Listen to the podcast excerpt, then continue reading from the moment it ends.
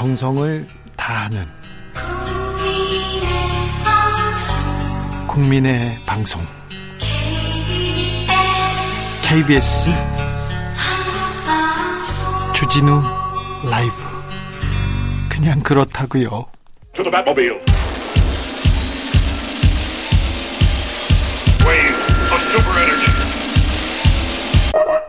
주 기자의 1분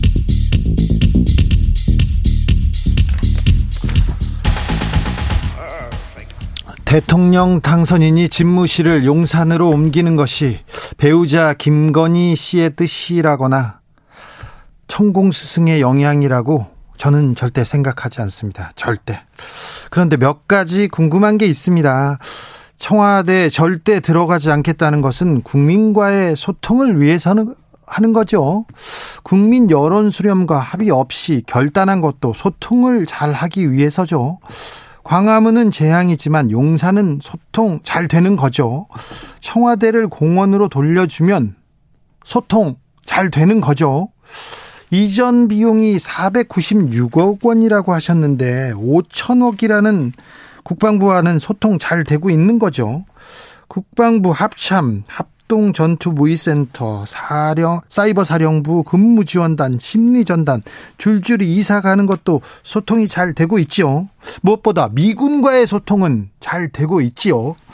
군 정예 요원들에게 댓글 공작을 지시한 김태효 씨를 인수위원으로 쓰신 것도 군과 소통을 잘 하기 위해서죠. 유사시에 일본 자위대 한반도 개입을 용인하자는 김태효 인수위원, 일본군과 소통하고 있는 건 아니죠. 국민이 불렀고 선거에서 이겼어요. 그래서 나의 결단은 국민의 뜻이자 국민과의 소통이라고 생각하고 있는 것은 아니죠. 주기자의 1분이었습니다.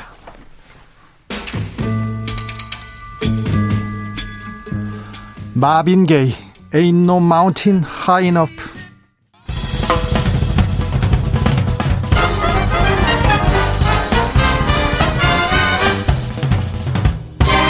훅 인터뷰. 모두를 위한 모두를 향한 모두의 궁금증 훅 인터뷰. 윤석열 대통령 당선인 인수위 구성 마무리했고요.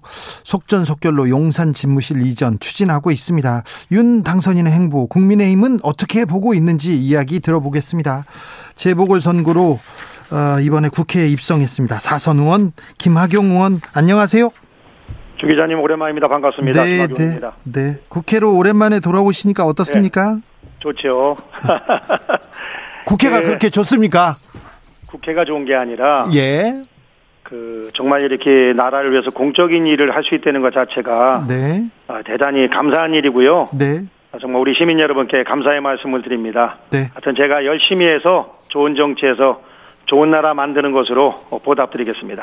이번에 윤석열 후보하고 같이 유세도 하고 그랬는데 안성 이렇게 누벼보고 이번에 네. 선거 치러보니까 네. 지역의 민심은 어땠습니까? 이번 선거의 의미는 어떻게 보십니까? 결국은 뭐 정권 심판이죠. 사실은 이 정권이라는 게 한번 잡으면은 네. 보통 국민들이 두 번, 그러니까 10년 정도는 그 밀어주는 것이 정상인데. 그랬죠. 이번에 이렇게 그 정권이 바뀐 것은 정권 심판이라고 저는 생각이 되고요. 네. 어, 그리고 뭐 아무래도 이제 이번 재보궐선거에 우리 당이 많이 된 것도 네. 이런 정권 심판적인 성격이 강했다고 생각이 됩니다. 정권을 심판하고 자 국민의힘은 뭘 더 해달라 이걸 더 해달라 많은 주문을 받았을 텐데요. 네네. 근데 새 정부가 출범하고 나서 지금 당선인이 용산 시대 열겠다 이렇게 가면서 모든 이슈가 여기에 좀 쏠려요. 당내에서는 네. 어떻게 봅니까? 그 뭐 당내를 떠나서 저 개인적으로는요. 네. 우리 대통령 당선인께서 대단한 결단을 했다고 생각이 됩니다. 솔직히 말씀드리면은 대통령 돼서 누리는 가장 큰 프리미엄 중에 하나가 예. 청와대 아닙니까? 네. 그 뭐 구중국을 청와대라고도 합니다만은 이 청와대라는 데가 사실은 솔직히 우리 같은 국회의원들 청와대에서 밥 한 끼만 먹고 나와도 벌써 이 나올 때 왠지 좀 어깨에 힘이 들어가거든요. 아, 그래요? 아, 그러면 솔직히 그렇습니다.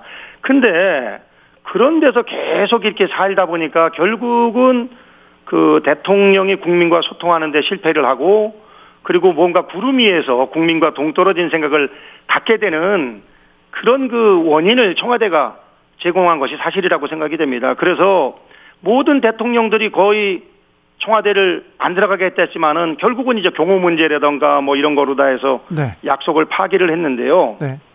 그 이렇게 그 대통령께서 그 공약을 지키는 거는 저는 우선 개인적으로다가 어, 대단한 일을 했다고 생각이 됩니다. 아 그래요?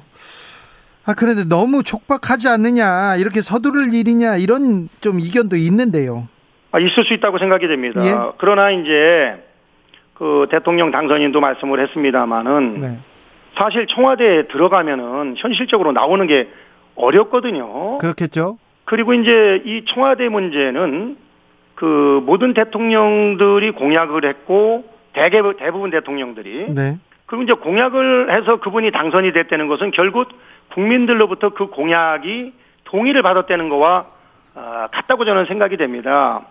다만 이제 아쉬운 것은 네. 뭐 언론에서도 지적을 합니다만 너무 속전속결이지 않냐. 네. 또 아니면은 또 국민과의 소통이 일부 부족하지 않냐 이런 말씀을 하시는데 뭐 충분히 귀담아 들을 말씀이라고 생각이 되고요. 네. 다만 이것이 하루아침에 나온 공약이 아니고 네. 오랜 기간 농익은 공약이기 때문에 네. 준비가 그렇게 안 된 건 아니다 하는 생각이 들고요. 의원님 그런데 광화문 시대에 광화문은 공약을 했는데 용산은 안 했잖아요. 자, 솔직히 말씀드리면요. 예, 예. 결국 공약의 포인트는요. 네. 청와대에서 나오겠다는 거죠. 네네. 네. 물론 광화문으로 갔으면은 더 100점이겠지만 네. 아시는 것처럼 광화문으로 못 가는 이유가 국민들에게 그 끼치게 될 불편이라던가 또 대통령 경호상의 문제 때문에 안 가는 거지 대통령이 일부러 광화문이 갈 수 있는데도 약속을 어기는 건 아니거든요. 예. 그렇기 때문에 어 저는 그 국민들께서 다소 좀 미흡한 점이 있지만은 네. 대통령의 그런 충정을 좀 이해해 주시고 네. 그 하루 빨리 좀 용산 시대가 자리 네. 잡을 수 있도록 그렇게 좀 응원해 주시기를 부탁을 드립니다. 알겠습니다. 의원님은 국방위원장도 올해 역임하셨어요. 네네. 그래서 용산 시대에 대해서는 다른 의원보다 훨씬 더 잘 알고 이해가 깊으실 것 같은데, 자 네. 광화문보다 용산이 낫다. 왜 용산으로 가야 되는지 알려주세요. 근데 뭐 언론에도 나왔습니다만 광화문은 여러 가지로다가 경우에 취약을 하고 네. 또 그리고 국민들이 이용하는 그런 중요한 시설들이 그쪽에 있는데 또 국민들이 피해를 보고 네. 뭐 이런 것들이 있는 거고요. 용산은 아시는 것처럼 그 국방부 자체가 군사 시설로 지어졌기 때문에 일단 벙커가 다 있어서 네. 그 안전성이 있고요. 네.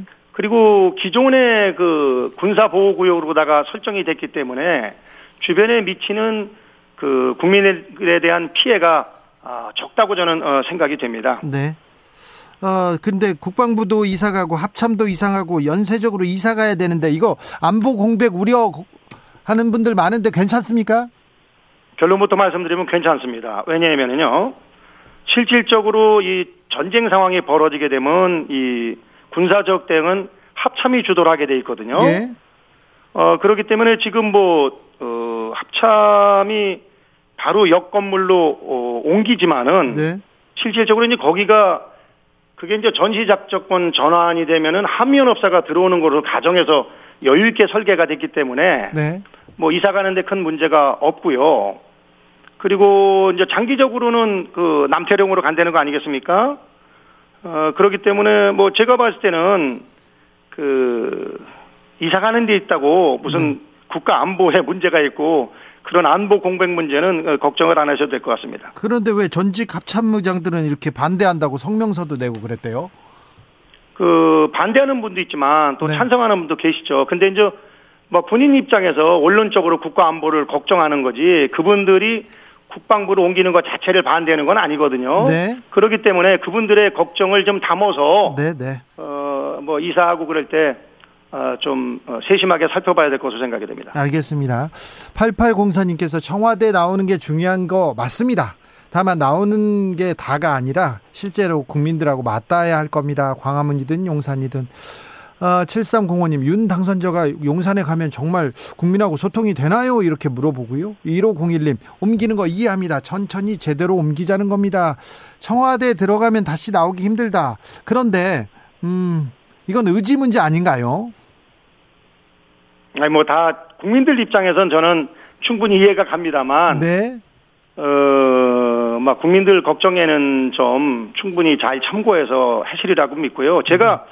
그 윤석열 당선자랑 그 우리 주 기자님 말씀하신 것처럼 여러 차례 이렇게 뵐 기회가 있지 않았습니까? 네. 선거도 같이 하고. 네. 그 아마도 그 국민들이 걱정하는 국민과의 소통 문제는 네. 그 어느 대통령보다도 잘할 거라고 저는 믿습니다. 아, 그래요? 예, 성격 자체가 솔직 담백하고 그리고 뭐 실질적으로 그 아주 소탈합니다. 제가 이렇게 봐도 네. 그 그러기 때문에 그 약속한 것처럼 그 앞으로 당장은 어렵지만 네. 주변 시설을 정비해 가면서 네. 또 기자들과의 언로를 소통하고 이런 것을 통해서 국민들과 가장 친숙한 네. 그런 대통령이 되리라고 저는 믿습니다. 소탈하고 국민과 직접 만나고 소통하는 그런 대통령이 되리라. 네, 아, 기대하는 분도 있습니다. 그런데요, 아, 지금은 당선인 신분이기 때문에 지금 현직 대통령이 이 그 집무실 이전을 위해서 뭘 도와주지 않으면 현 정부에서 예비비도 저 내주지 않으면 쉽지 않을 텐데 어찌 이렇게 풀어야 될까요? 아, 저는 그 문제는 걱정 안 해도 될게요. 네, 그 아마 문재인 대통령이나 현 정부에서도 어, 자기 정부가 하는 그런 뜻에 대해서 어, 충분히 네. 전 도와주리라고 생각이 됩니다. 알겠습니다.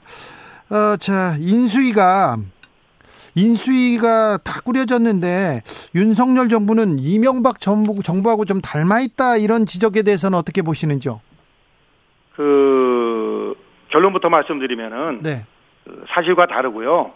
저는 오히려 그 다양한 인재들을 어, 이번에 등용했다고 생각이 됩니다. 그리고 소위 그 윤석열 정, 어, 정부가 이명박 정부와 닮았다는 네. 그 지적을 받는 그분들 네. 제가 잘하는 분들이지만 네. 능력이 출중한 분들입니다. 그리고 또 실질적으로 어, 전임 음, 소위 저희와 당파를 다르게 했던 그런 정부에서 일했던 분들도 지금 많이 등용했지 않습니까? 박주선, 김동철, 김병준, 또 김한길. 네. 그렇기 때문에 어, 저는 이번 인선은 그리고 또 사실은 제가 전혀 생소한 분들도 많이 들어갔더라고요. 네. 그래서 저는 이번 인선은 의미가 있고 네. 그 결코 이명박 정부와 닮지는 않았다 그런 생각을 갖고 있습니다. 그래요. 아무튼 민주당 아, 네, 알겠습니다. 네. 걱정 안 해도 되죠. 네. 근데 용산 집무실 이전 말고 굉장히 중요한 정책 과제들이 있어야 될 텐데 이런 정책 과제들에 대해서는 좀 논의가 좀 부족한 것 같은데 어떤 문제, 어떤 이슈, 어떤 정책을 먼저 다뤄야 한다고 보십니까? 그 아무래도 이제 대통령 당선자가 선거 때 공약했던 것들을 어떻게 내실 있게 이행할 것인지 네. 그런 문제들이고요. 또 네. 인수위에서는 이제 그, 그 대통령의 그 비전과 철학을 어떻게 그 다음 정부에 담을 건지 이런 것들을 인수위에서 이제 다뤄야 되고요. 예. 또 가장 중요한 것 중에 하나가 네. 5월 11일 정부가 출범하면서 바로 어, 여러 가지 국민을 위한 일들을 할 수 있게끔 정부가 출범하는데 필요한 조직 개편이라던가 네. 또그 총리를 비롯한 장관 임명이나 네. 뭐 이런 것들이 어, 잘 진행이 돼야 될 것으로 생각이 됩니다. 네. 어, 자, 문재인 정부를 비판하고 정권 교체한다고 해서 교체를 했습니다만은 그 전에 박근혜 정부, 그 다음에 이명박 정부가 성공한 정부라고 말하기는 어렵습니다. 자, 걱정하시는 분들이 많은데, 자, 그분들한테도 한 말씀 부탁드리겠습니다. 그, 뭐 결론부터 말씀드리면 문재인 정부의 지난 5년을 반면교사 삼아서 저희가 정말 잘해야죠. 국민들이 회초리를 들었지 않습니까? 그래서 이것은 저희도 잘하지 못하면은 바로 회초리를 맞을 수 있다고 생각이 됩니다. 그렇기 때문에 정말 어, 당리 당략을 떠나서 대통령께서 말씀하신 것처럼 통합의 정치 그리고 국격에 맞는 그런 나라다운 나라를 저희가 만들어 나가고 그런 일들을 묵묵히 수행해 나갈 때 국민들로부터 또다시 박수를 받을 수 있다고 생각이 됩니다. 알겠습니다. 국회는 여소야대인데다가 정권이 바뀝니다. 그래서 김학용 의원 같은 분들의 역할이 더 커집니다. 역할을 열심히 잘해 주시고요. 스튜디오에서 뵙겠습니다. 네, 감사합니다. 김학용 국민의힘 의원이었습니다. 정치 피로, 사건 사고로 인한 피로, 고달픈 일상에서 오는 피로. 오늘 시사하셨습니까? 경험해보세요. 들은 날과 안 들은 날의 차이. 여러분의 피로를 날려줄 저녁 한 끼 시사. 추진우 라이브.